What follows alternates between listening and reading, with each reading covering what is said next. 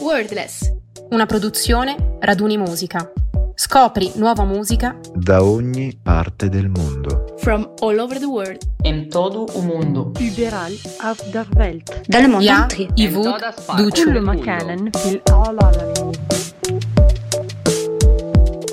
Salve a tutti, sono Ludovica Sanseverino, anche io sono un membro di Raduni Musica, una delle redazioni di Raduni, che vi ricordiamo essere l'associazione delle radio universitarie. Ogni mese ci troverete con due appuntamenti all'interno delle vostre radio preferite ed infatti eccoci qua. Questo è Wordless, il programma che attraverso la musica vi trasporta in un fantastico viaggio nel mondo. Prima di allacciare le cinture vi raccomandiamo di recuperare le nostre prime due puntate sulle nostre pagine social Facebook, Instagram, Spotify e sul sito raduni.org. Ovviamente non dimenticate di seguirci. Io Marta e Salvatore, siamo pronti per farvi fare un fantastico giro del mondo in 15 minuti. E allora, pronti, partenza e via! Ciao a tutti amici e amiche di Raduni Musica, io sono Marta Miseo e oggi vi porto nella patria dei pretzel e della birra, la Germania. In particolare oggi vi voglio parlare di due generi che caratterizzano la musica contemporanea tedesca, l'industrial music e la techno.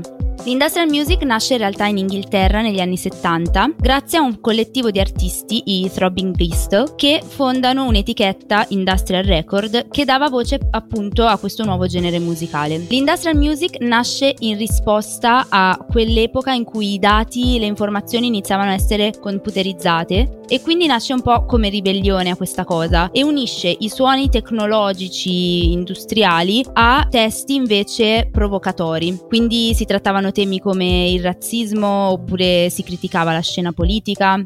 Se questo genere nasce in Inghilterra, è in Germania che si sviluppa. In particolare in Germania vediamo due sottogeneri molto forti, l'industrial metal e l'industrial rock, che uniscono i suoni tecnologici appunto dell'industrial ai suoni più classici del metal e del rock. In particolare c'è una band che è molto famosa in tutto il mondo, che è la maggiore esponente dell'industrial metal i Rammstein. Il genere di cui i Rammstein fanno parte è proprio un genere molto particolare che nasce e vive solo in Germania e si chiama Neue Deutsche Härte, che tradotto significa eh, la nuova durezza tedesca. I Rammstein sono proprio una band estremamente famosa, i loro concerti eh, vanno sold out in pochissimi secondi, nonostante i loro testi non siano comprensibili dai più perché sono tutti in tedesco. Per quanto riguarda la techno invece, la techno è proprio la linfa nelle vene della Germania perché la cultura del mondo della notte in Germania è veramente molto forte. È difficile evitare la musica techno. Nei bar, dappertutto, quando si esce a bere una birra, c'è sempre la musica techno. Non c'è il pop, non c'è il reggaeton, ma c'è la techno. Ed è in Germania appunto che la techno si sviluppa, anche se in realtà questo genere nasce in Inghilterra proprio come l'industrial music. E eh, in particolare si dice che Berlino sia la capitale capitale mondiale della musica techno. In particolare la band Kraftwerk è stata una delle prime band in tutto il mondo a fare musica solamente con strumenti elettronici, invece la band sempre tedesca Tangerine Dream si dice sia il capostipite della scuola berlinese, che è un tipo di musica elettronica che ha dato i natali alla musica trance. La musica trance è molto popolare in Germania e si chiama così proprio perché porta l'ascoltatore a uno stato ipnotico, quasi di incoscienza. E questo stato di incoscienza è dato da dei BPM molto elevati, da delle frasi musicali ripetute molte volte e da un climax che si raggiunge non alla fine delle canzoni, come spesso succede nel pop, ma a metà canzone. Quindi poi piano piano l'intensità e l'energia della canzone vanno a sfumare e quindi lasciano l'ascoltatore in uno stato quasi ipnotico, appunto. La musica trance nasce in Germania tra gli anni 80 e 90 del Novecento e quindi forse proprio per questo, essendo nata a cavallo dell'unificazione tedesca, che diventa quasi un simbolo di libertà e della libertà di espressione più in generale. Infatti in Germania la cultura del mondo della notte è molto forte, come vi dicevo prima, e eh, andare nei club è proprio quasi un rituale per i giovani tedeschi e anche per i meno giovani, perché i club sono popolati da veramente persone di tutte tutte le età. In particolare c'è un club che è molto famoso in tutto il mondo e che si trova a Berlino, che si chiama Berghain ed è anche molto famoso non solo per i DJ che ci suonano, ma anche perché la selezione all'ingresso è molto molto molto severa e non si capisce quali siano le regole per poter entrare. C'è chi ha provato moltissime volte senza mai riuscirci, c'è chi ci riesce al primo colpo. Sicuramente se si parla di techno in Germania non si può non parlare di Paul Kalkbrenner, che è il più famoso DJ forse quasi al mondo e che dal 2006 continua a produrre album su album e a fare sold out su sold out in tutto il pianeta. L'ultima cosa di cui vi voglio parlare oggi sono i festival di musica elettronica che in Germania sono veramente molto diffusi e molto popolari. In particolare uno che si chiama Love Parade ha preso piede nei primi anni 2000 e conta ogni volta un milione e mezzo di partecipanti da tutto il mondo. Questo festival purtroppo era stato interrotto nel 2010 a causa di un incidente, ma eh, quest'anno nel 2022 è eh, finalmente ripartito ma ha cambiato nome, si chiama adesso Rave the Planet. Ma tu Marta come fai a sapere tutte queste cose? Scusami se te lo chiedo, eh. Wikipedia. No, Dai, vabbè. non è vero.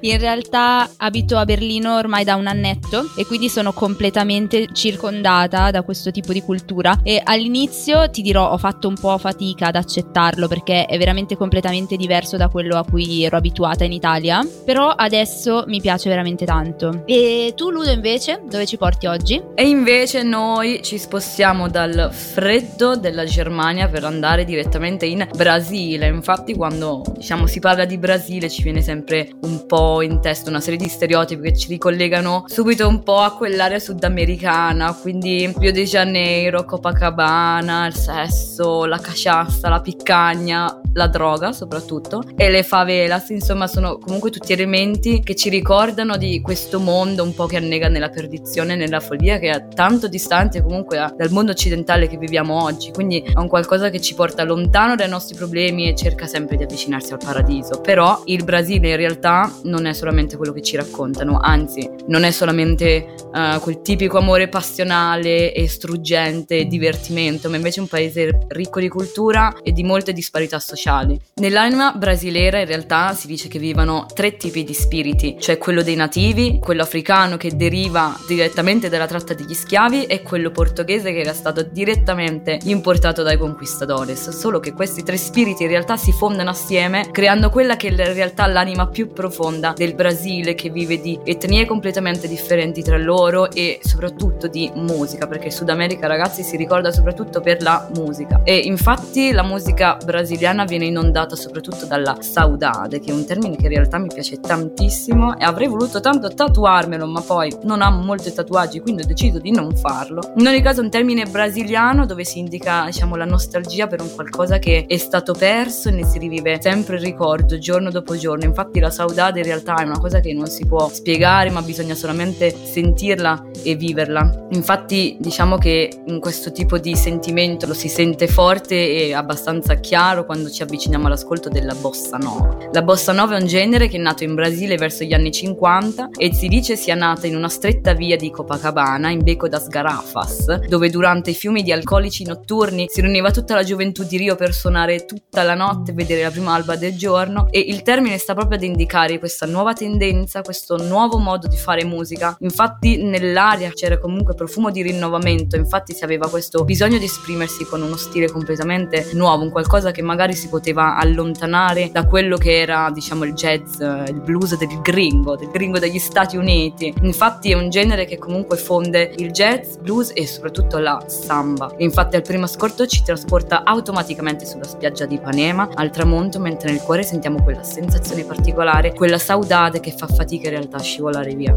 Della bossa nova ricordiamoci che ne possiamo ascoltare tre grandi manifesti. Chegare Saudade, scritta da Vinicius de Moraes, Antonio Carlos Jobin e cantata da Gio Gilberto, e di seguito possiamo trovare Desafinado di Jobin e Newton Mendoza, ma il manifesto più eclatante che tra l'altro è quello che anch'io preferisco di questa nuova modalità di fare musica è Garota dei Panema di Vinicius e Jobin. Infatti questi tre brani rappresenteranno il futuro della musica brasiliana e ne costituiranno completamente le fondamenta. Infatti ancora oggi per le vie di Rio de Janeiro si può ascoltare l'aria di quella musica malinconica che è stata capace di infondere speranza, quella musica che ci ha portato a guardare avanti anche se ricordiamo tristemente il nostro passato. Scusate se sono un po' romantica, ma in realtà questo è l'unico motivo per cui ho scelto il Brasile, oltre che essere un amante della bossa nova, perché comunque nel loro modo di vivere quella sensazione della saudade mi somiglia veramente molto. Ludo, ma sai che io in passato suonavo bossa nova con la chitarra? Ah, ma veramente? Ma allora avrei sperimentato sicuramente quella saudagi Sì, ormai sì, assolutamente ed è proprio l'atmosfera che hai descritto tu poc'anzi, è veramente una nostalgia tutta particolare che ti entra nelle vene. Ma invece Salvatore, tu invece dove ci porti? Allora, innanzitutto io mi presento, sono Salvatore Macera e eh, vi porto in Sudafrica, in questo viaggio nel continente africano dove andremo a scoprire eh, le varie influenze e i suoni che caratterizzano il genere del jazz sudafricano. Sì, perché ho scelto questo genere proprio perché spesso si pensa impropriamente che sia una peculiarità solo del, eh, a stelle strisce degli Stati Uniti. In realtà il jazz è un genere che ha fatto parte e fa tuttora parte della grande tradizione della musica sudafricana che con le sue influenze e i suoi suoni tipici, prendendo ovviamente anche spunto da quello che è il jazz negli Stati Uniti, è comunque un genere capace di entrarti nel corpo e di scuoterti sia a livello fisico che a livello emotivo. Ma Salvatore, scusami se ti interrompo, ma in che senso questa musica ti entra nel corpo fisicamente? Beh, entra nel corpo fisicamente soprattutto grazie alla fusione di due stili, il ragtime e il Dixieland, che hanno condotto direttamente alla nascita negli anni 20 del Novecento del Marabi, appunto questo genere musicale che unendo i suoni americani e le armonie africane addirittura arriva talvolta a portarti in uno stato di trance che richiama proprio il ritmo che impone questo genere musicale. In questo caso arriviamo alla trance facendoci trascinare in maniera immediata da quello che è il senso del ritmo di questo genere fantastico, genere che in qualche modo, oltre ad essere stato caratterizzato dalle influenze del blues e del jazz americano, è un genere che è diventato con il tempo anche il simbolo dei neri in Sudafrica. Infatti era un genere che andava per la maggiore nei bar illegali, quindi nei locali che venivano frequentati eh, dalle persone di colore alle quali in quel tempo era vietato addirittura consumare, consumare l'alcol. Poi con il passare del tempo il jazz sudamericano, quindi il marabi, eh, si è arricchito di nuovi strumenti e di nuovi stili, arrivando ad aggiungere, eh, oltre alle tastiere, che erano ovviamente il piano, il, il genere, il- lo strumento originale, ad aggiungere nuovi strumenti, quindi come ad esempio anche eh, la chitarra, per poi arrivarsi addirittura a consacrare nel- negli anni 50 con il Quela, il Quela che è il genere da ballo per eccellenza proprio dei neri in Sudafrica ed è stato anche un simbolo della lotta contro l'apartheid, quindi della ricerca da parte dei, neri della loro libertà, della loro affermazione e dell'affermazione dei loro diritti. Ci porta in qualche modo a riflettere anche sul senso del cambiamento che ha avuto il jazz, che però è rimasto sempre e comunque ancorato al, al forte senso di, eh, di libertà che evoca nel, nel ritmo e nelle sue, nelle sue sonorità e nelle sue armonie. Inoltre parliamo ad esempio anche di uno dei più grandi eh, jazzman, forse il più grande jazzman su- sudafricano, ovvero Hugh Masekela. Hugh Masekela che negli anni 60, all'inizio proprio della sua carriera, quando era poco più che ventenne, ha sentito il forte richiamo degli Stati Uniti, ovviamente quello che, come ho detto in apertura, era considerato il, il paese per eccellenza del genere, eh, del genere del jazz e ha sentito quindi di dover arrivare negli Stati Uniti e negli USA dove conosciuto tanti grandissimi artisti, tra cui ad esempio Paul Simon.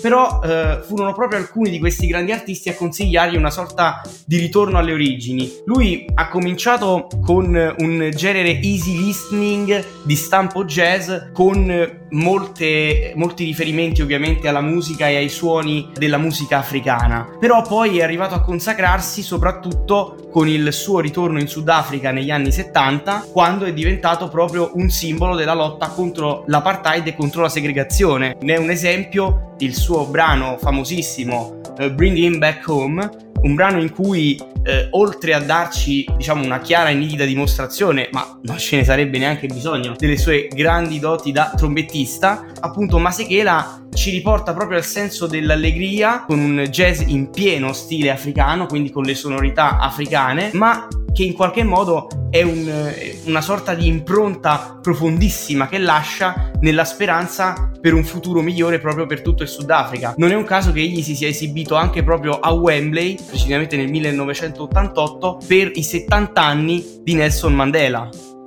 Bene ragazzi, siamo arrivati anche noi al termine di questo fantastico viaggio. Dove ancora una volta abbiamo potuto scoprire le curiosità, le nozioni e tanta musica nuova. Speriamo in qualche modo di aver contribuito ad aprire i vostri orizzonti musicali e noi sicuramente ci siamo divertiti. Prima di salutarci però eh, vorrei ricordarvi che la redazione di Raduni Musica vi aspetta con tanti altri contenuti interessanti sulle pagine social, quindi su Facebook e Instagram e sul sito di raduni.org. Alla prossima avventura ragazzi, ciao! Ciao Raduni Musica, alla prossima! Ciao!